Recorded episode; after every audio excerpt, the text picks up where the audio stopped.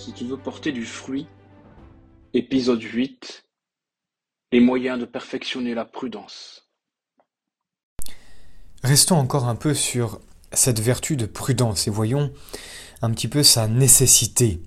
Cette vertu, donc cardinale, n'est pas moins nécessaire pour notre conduite personnelle que pour la conduite des autres. Tout d'abord, pour notre conduite personnelle ou pour notre sanctification. C'est elle en effet qui nous permet d'éviter le péché et de pratiquer les vertus. En effet, pour éviter le péché, nous l'avons dit, il en faut connaître les causes et les occasions, rechercher et bien organiser les remèdes. Or, c'est ce que fait la vertu de prudence, comme nous pouvons le conclure de l'étude de ces éléments constitutifs que nous avons vus la dernière fois. En s'inspirant de l'expérience du passé et de l'état actuel de l'âme, elle voit ce qui pour nous est ou serait dans l'avenir une cause ou une occasion de péché. Par là même, elle suggère les meilleurs moyens à prendre pour supprimer ou atténuer ces causes, la stratégie qui réussit le mieux pour vaincre les tentations et même pour en profiter. Sans cette prudence, que de péchés seraient commis Combien le sont par manque de prudence, justement Cette vertu, évidemment, nous pousse à pratiquer les vertus et faciliter ainsi l'union à Dieu. La prudence n'est pas moins nécessaire pour cela. C'est avec raison qu'on compare les vertus à un char qui nous conduit à Dieu, et la prudence en est le cocher qui dirige ce char. C'est pour ainsi dire l'œil de notre âme qui voit la route à suivre et les obstacles à, à éviter. Cette prudence est donc nécessaire pour la pratique de toutes les vertus. Des vertus morales, tout d'abord, qui doivent se tenir dans un juste milieu et éviter les excès contraires, et même les vertus théologales qui doivent se pratiquer en temps opportun et par des moyens appropriés ou diverses circonstances de la vie. Ainsi, par exemple, c'est à la prudence qu'il appartient de rechercher quels sont les dangers qui menacent la foi et les moyens d'écarter euh, ces, ces, dangers. Comment cette foi peut être cultivée et devenir plus pratique? Comment il faut concilier la confiance en Dieu et la crainte des jugements de Dieu? Éviter à la fois la présomption et le désespoir. Comment la charité peut informer toutes nos actions sans gêner l'exercice de nos devoirs d'État? Et que de prudence il faut dans la pratique de la charité fraternelle?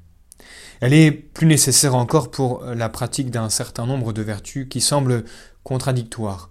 La justice et la bonté, la douceur et la force, par exemple dans l'éducation, ou les saintes austérités et le soin légitime de sa santé, le dévouement au prochain et la chasteté, la vie intérieure et les relations avec euh, euh, notre monde. Que de prudence avons-nous besoin euh, pour garder cet, équilibre en, en toutes choses Quand il s'agit de pratiquer l'apostolat, la prudence n'est pas moins nécessaire, bien sûr. Alors voyons maintenant les moyens de perfectionner euh, notre vertu de prudence qui est bien ancrée en, notre âme. Il est un moyen général qui s'applique à toutes les vertus, morales comme théologales, c'est bien sûr la prière, par laquelle nous attirons en nous Jésus et ses vertus. Nous le mentionnons une fois pour toutes pour n'avoir pas à y revenir et nous ne parlerons plus que des moyens propres à chaque vertu.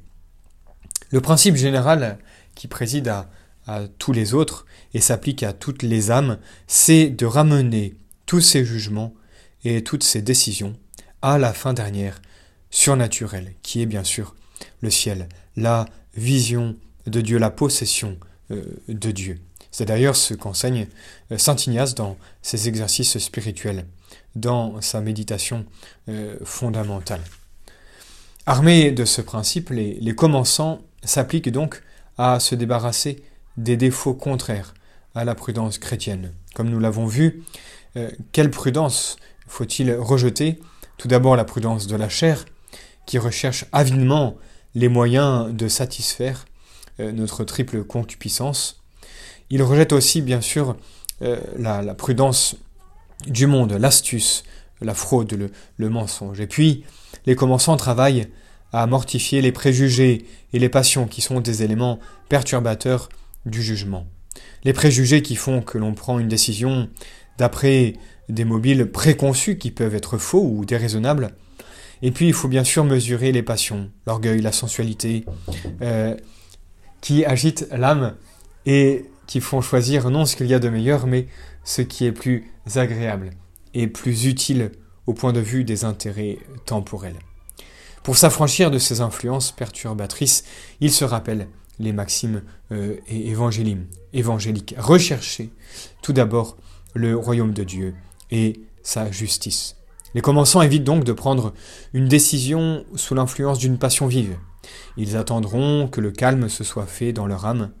Si cependant il faut se décider rapidement, ils se recueillent du, moins un petit moment pour se mettre sous le regard de Dieu, implorer sa lumière et la suivre euh, fidèlement.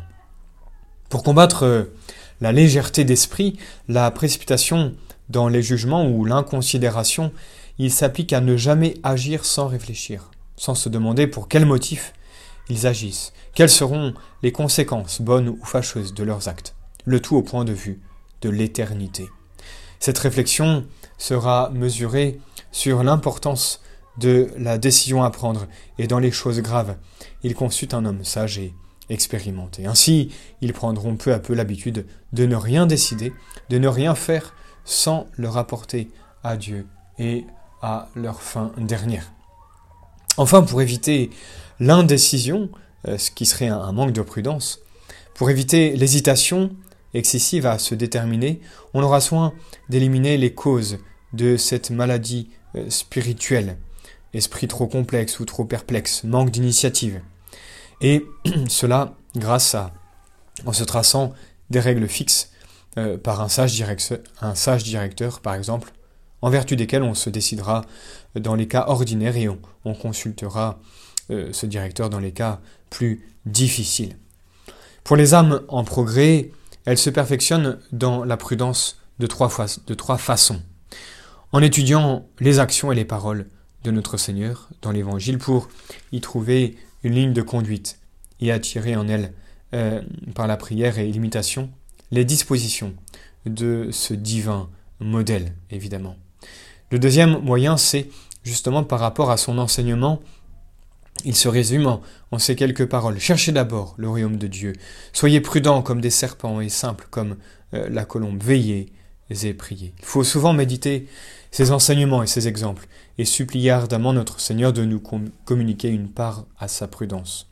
Tel est le moyen principal de se perfectionner dans cette vertu. Et puis enfin, les âmes euh, donc euh, qui avancent cultiveront ensuite les éléments constitutifs de la prudence dont nous avons parlé, à savoir le bon sens, l'habitude de la réflexion, la docilité à consulter les autres, l'esprit de décision, l'esprit de prévoyance et de circonspection.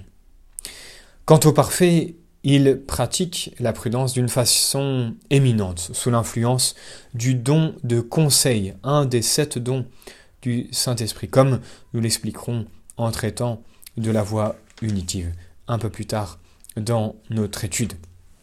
Il nous faut donc, bien sûr, euh, développer ces habitudes pour exercer convenablement cette vertu de prudence, la faire euh, grandir en nous sans oublier que le moyen général, bien sûr, comme en toute chose, est la prière, de demander sans cesse l'augmentation de cette vertu cardinale euh, en notre âme. Dieu ne refuse jamais une qualité spirituelle, une vertu euh, qui nous permet d'avancer vers le ciel par cette connaissance des bons moyens en fonction des circonstances pour nous aider à poser le bon choix.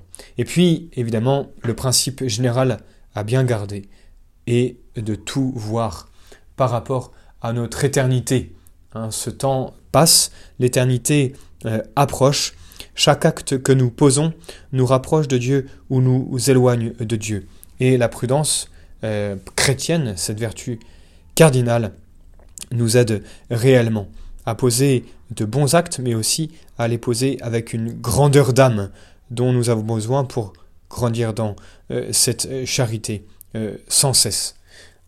Alors en avant avec joie dans notre prière et dans aussi l'application de cette prudence, rappelons-nous que l'homme prudent c'est celui qui agit. Et finalement, c'est celui qui agit selon Dieu, selon le cœur de Dieu.